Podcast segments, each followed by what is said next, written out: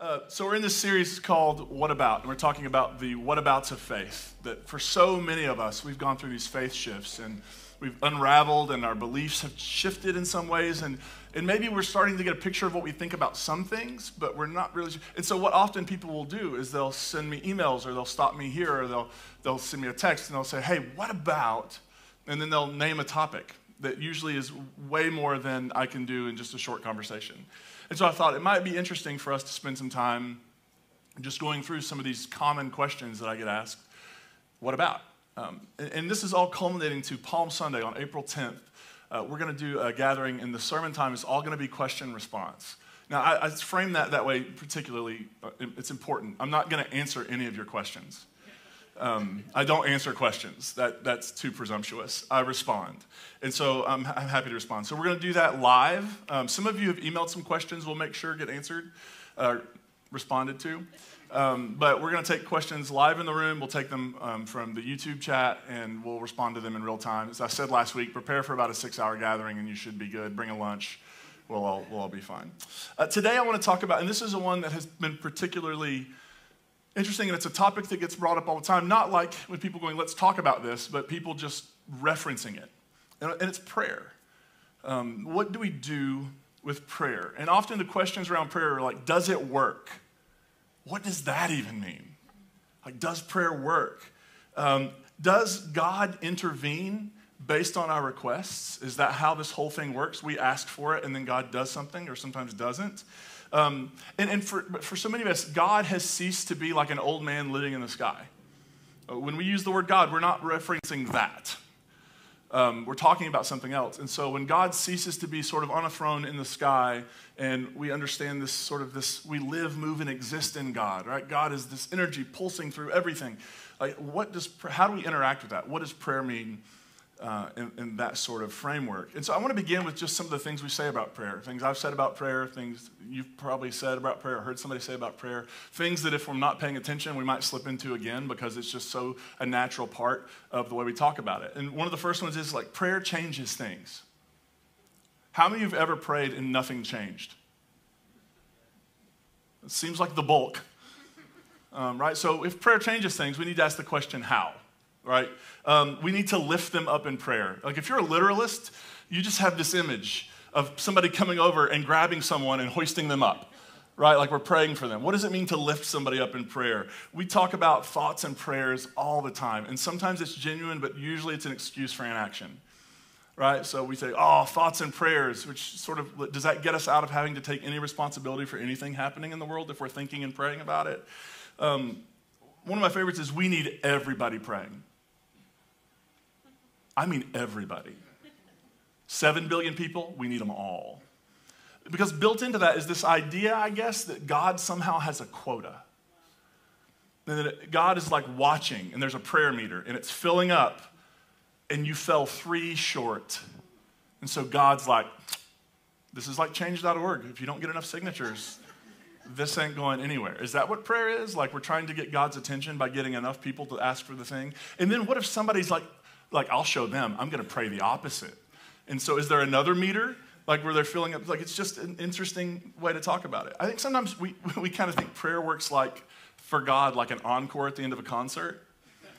How many of you have ever gone to a concert and then the, the band disappears for like a half a second? And you clap and they come back out. Has anybody ever experienced that? Has anybody ever just wanted to say, What are we doing? We know you're coming back. Let's save us all the time just play the songs now.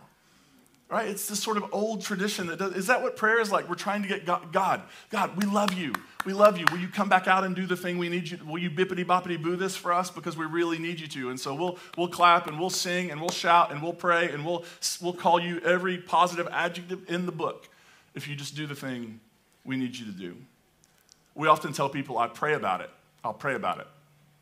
And what that often means is they're going to tell you no but they want to let God disappoint you, not them. Does anybody ever use that as an excuse? Let's just be honest. Anybody use that as an excuse? I'm going to pray about it. You're not going to pray about it. You're going to tell them, well, God told me, no, it's just not the right time for me to do that. No, that's not exactly what happened. You're copping out and you just want God to be the fall person. Um, often heard it said God always answers with a yes or a no, but then Garth Brooks enters the chat. And he's like, some of God's greatest gifts are actually unanswered prayers. Um, so, like, how does that whole thing work? Is, is an unanswered prayer actually just a no? What? How does that work? Um, how many of you were ever a part of a? And this is gonna this is gonna date me a little bit because I call it something else now. But how many of you were ever part of a prayer chain? Okay. Real talk. 90% of the people doing that were just in it for the gossip. Like, do you know? Do you know what happened to so and so? We're praying for them. It's just a way to get it out to more people quicker. Now we have Facebook. Um, have you ever been at a sporting event and somebody prays? I've been that person. like, I'll just tell you. So I used to do high school football radio. I was like the commentator. Um, there was a play-by-play person, that, and so we would do this. And they they knew I was a pastor. I was a heretic in town, so I didn't get asked often. But when nobody else would show up, they'd be like, "Hey, will you uh, will you do the pregame prayer?" And somewhere inside of me, a part of me just went, crawled away, shriveled up, and died. Because it is the worst. What do you pray for at a sporting event? God, may we smite our enemies with the holy fire and terror of you. Like, what do you pray for? God, let us win. We know you really like us better anyway. Like, don't let anybody get hurt. Why are we doing this? And then there's this verse that people often throw around when they talk about prayer. It's 1 Thessalonians 5 17. Two words in this translation pray continually. Who's mastered that? Pray continue. Is this literally, is Paul saying, uh, and this is probably the earliest letter of Paul we have, right, the first written in the early 50s. Is he really saying 24 7, 365, no breaks, always be praying? And I was really fortunate when I learned you could pray with your eyes open. It, it feels weird though, doesn't it? I mean, people, you're, in a room and somebody's staring at you, but they're talking, and they're not talking to you. it's a little odd, but it helps when you're driving if you're trying to pray to just keep your eyes open. And, and what I've really kind of concluded about this is I think prayer has a God sized problem. And, and I think the problem with prayer is, is that once you begin to press some of the ways we've been taught to think about it, it really creates more problems for God than it solves. Because why does God intervene sometimes but not others? Why doesn't God intervene when it really counts sometimes? One of my earliest memories is our entire church praying for this family and their children, and then something terrible happened anyway. And watching an entire church of people process. And of course, then what happens is when it doesn't happen, we can't blame God. So it has to be us. We didn't have enough faith. We didn't get enough people praying. If we'd had more people praying, God might have done the thing we were begging God to do the entire time. It just seems kind of arbitrary, doesn't it? Like, like sometimes really bad things happen to really wonderful people, and sometimes really wonderful things happen to people who are kind of not that great. Why does that happen? And I've just become aware of the unintended pain we cause so often when we talk about prayer and how something happened and it was a God thing and it was something maybe just kind of trivial when there are people hearing this, I think about this because it's happened in our family that people have experienced deep, profound loss, right? A loss they prayed would never happen. But then somebody else got a front row parking spot at Walmart and it's a God thing because it was raining and God doesn't want us to get wet. And it's not intentional. And we're not going around like, hey, you know, all the people who have had some bad things happen, let's go around and tell them how great our trivial little stuff is so they'll feel even worse. That's not what we're doing, of course.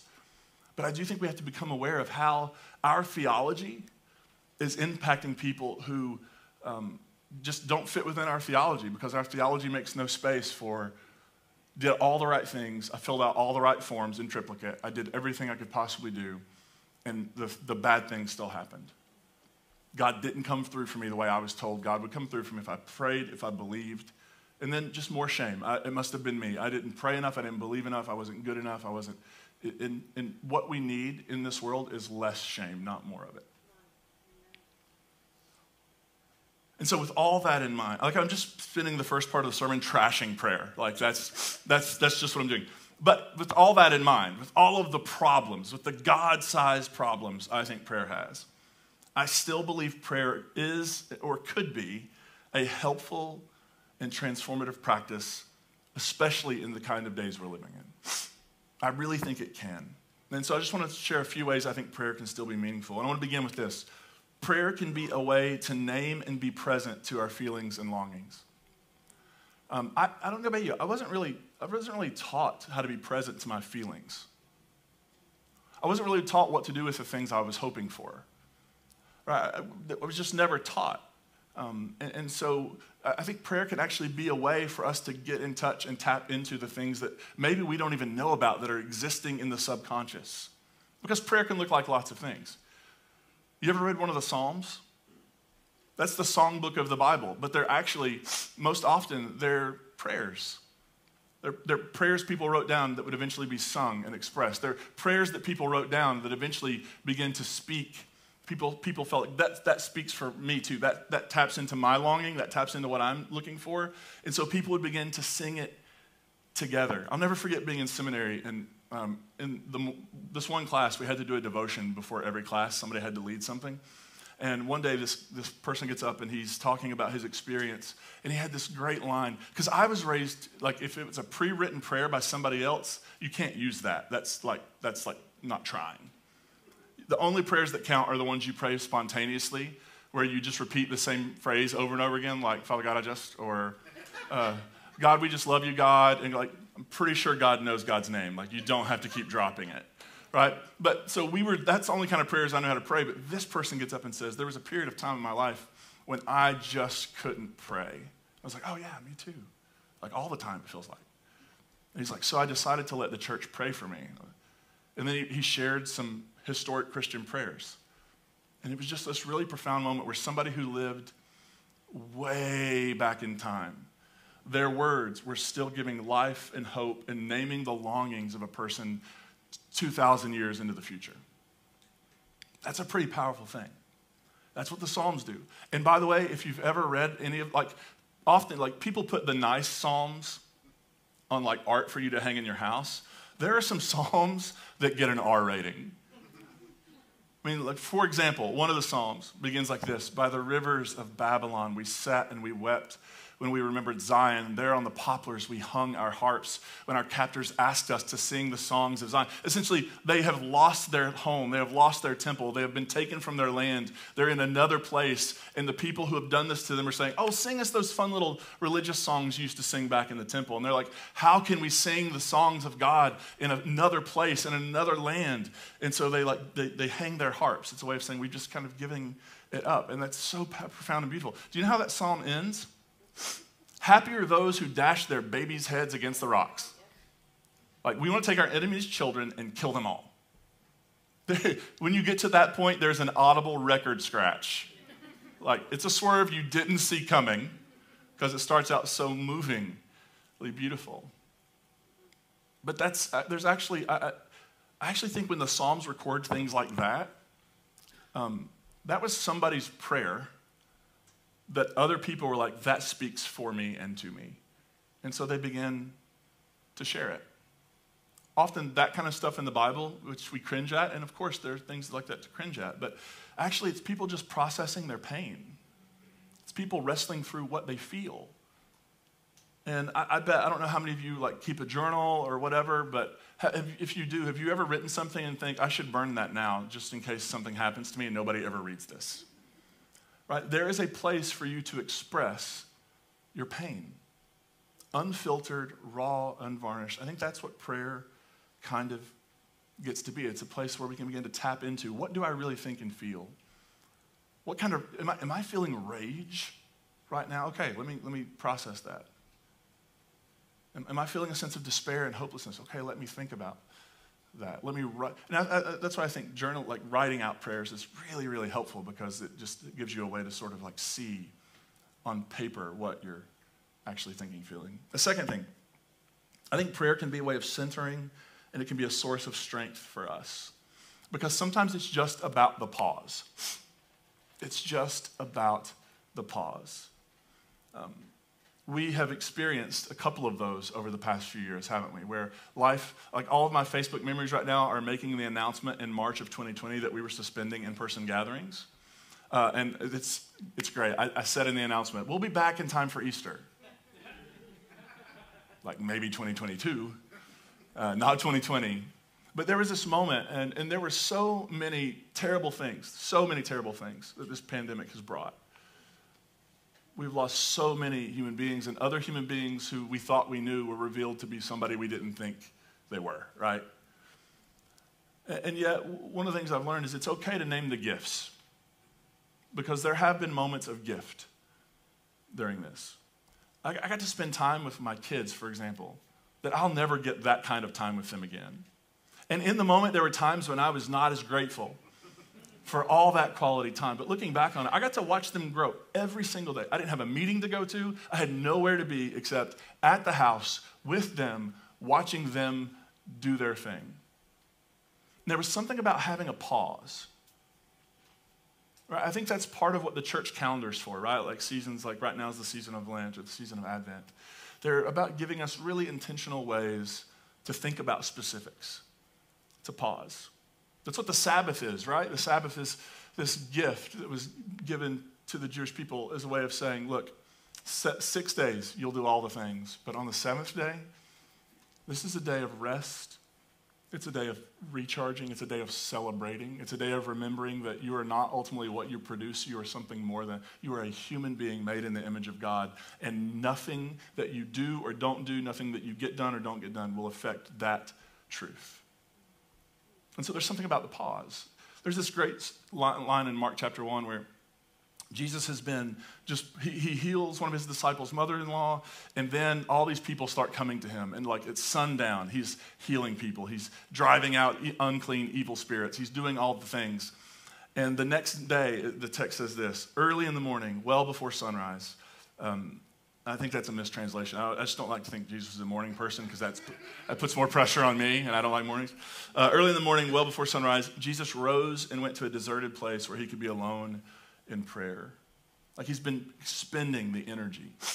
And you know what this is like. Sometimes life moves so fast and so quickly that you can't even, you're almost moving like on muscle memory right? It, it's just all happening so fast. And you're just putting out one fire and dealing with the next thing and going to the next thing and doing the next thing and making sure everything is. And then at the end of the day, you collapse and you wake up in the morning and you start doing all the things again. And Jesus has been doing all the things. And it's like he takes a moment just to go out and to pause. And it's great. When he comes back, his disciples are like, everybody's been looking for you. They like the thing you're doing.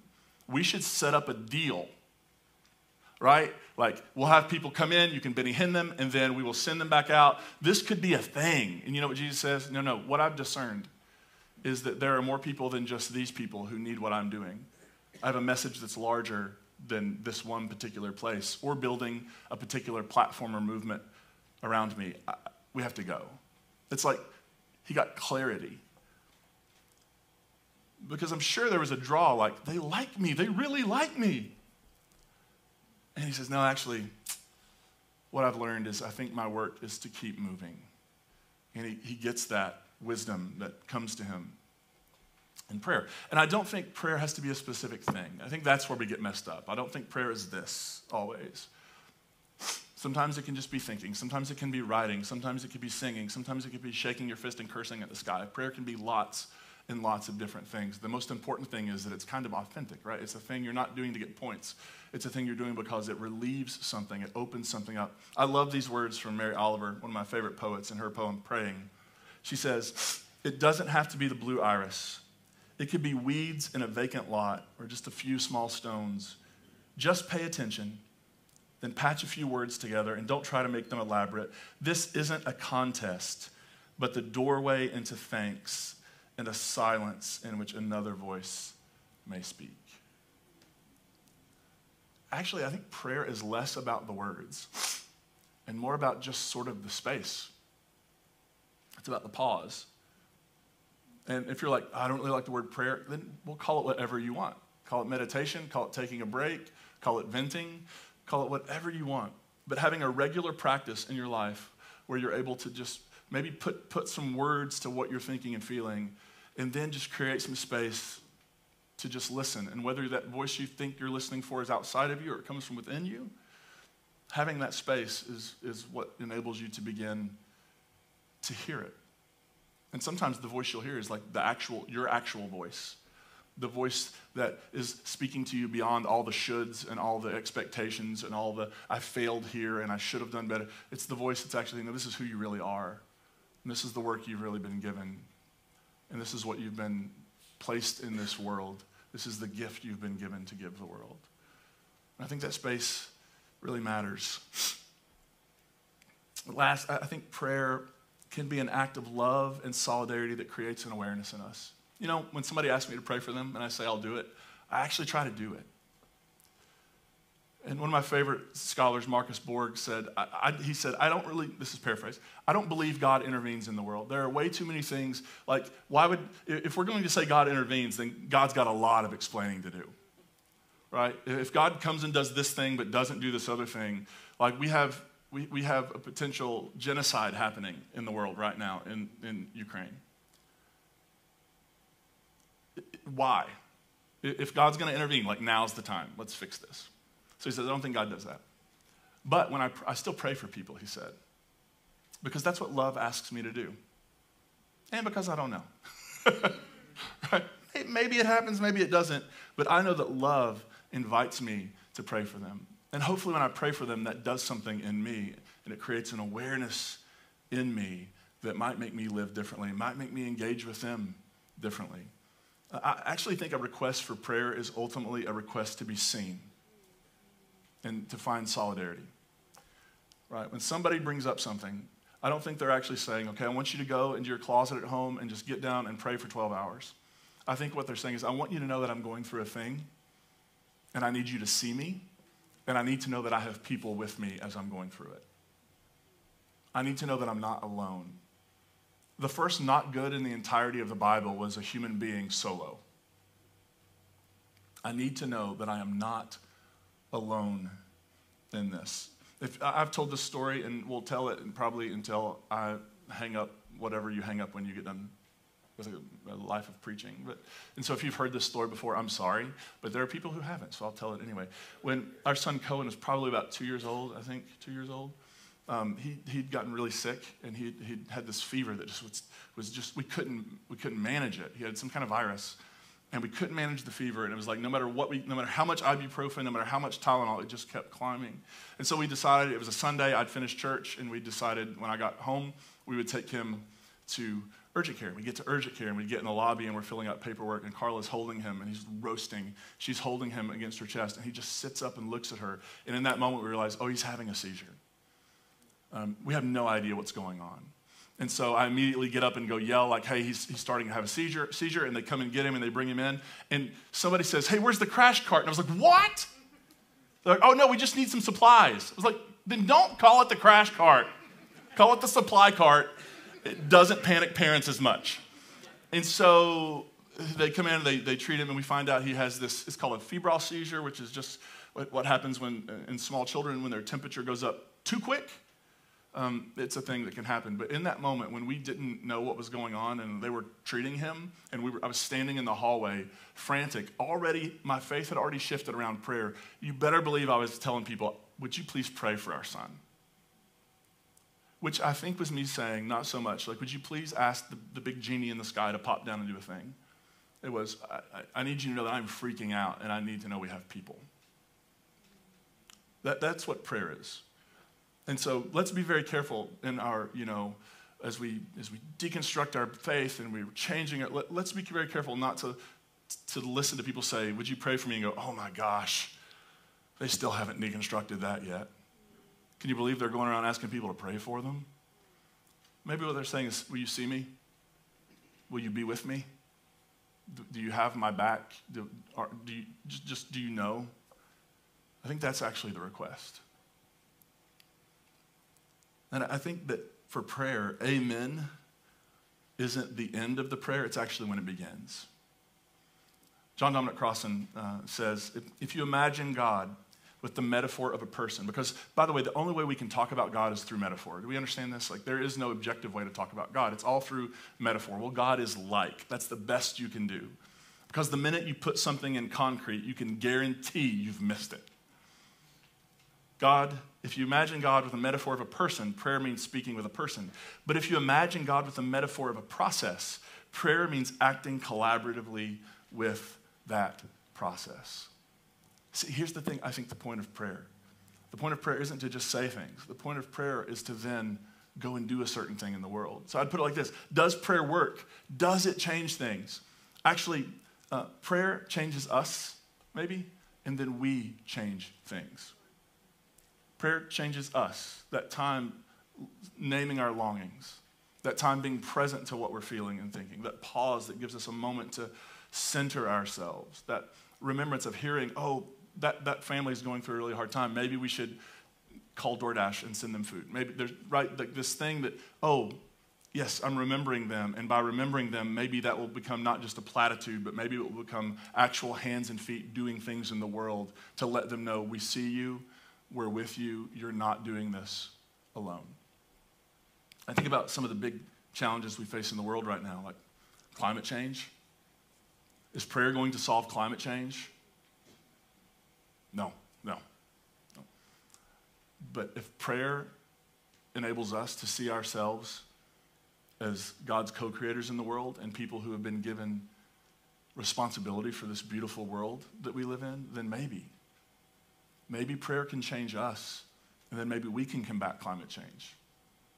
Is prayer going to stop the problem of gun violence in our country? No, they've been thoughts and prayers in this forever. And it's still happening. But maybe as we pray. And as we think about these families who have lost people far too soon over senseless, ridiculous acts of violence, maybe we'll be willing to pick up the telephone and call some people who actually can change things, the people we send to Washington, D.C., and say to them, What's happening in this country is unacceptable. Maybe if we pray, prayer will change us and we'll change things. Will prayer change bigotry and bias and white supremacy. Not on its own, no. But if prayer changes me, and if in that inventory, if in that moment of reflection, I realize there's something in me that needs work, or if in that moment of reflection, I hear a story about somebody else, and I say, that's just not okay that this is the world we live in, then maybe I'll use my voice and maybe I'll show up for a march, and maybe I'll put my something that I have on the line, and maybe that will begin to change things. I mean, you think about you think about all the marches that have happened um, as a result of really the last several years, but I'm thinking particularly of George Floyd's murder. That was prayer. That, that was people in the streets naming a longing, naming a problem in the world,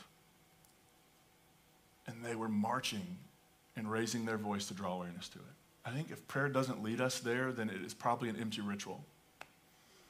I think if prayer doesn't cause us to actually do something in the world, to call us to action in the world. And I think that's what prayer was for Jesus. All right, Jesus spends some time in prayer and he's like, all right, it's time to go. We got more work to do. And I think that as we gather as a community, if this entire gathering in some ways is like a prayer, where we're, seeking to name longings, we're, we're seeking to be present to one another, then maybe what happens in this room and online is not as important as what happens when we leave this room, when we log off online. Maybe what actually, maybe what makes prayer actually be the thing is like amen is like, it's like the gun at the beginning of the race, and then you go. It's not the thing where you're like, whew, I got my time in today. God must be proud of me. That front row spot at Walmart is going to be choice. No, no, no. Prayer is something way more than that. Let's pray.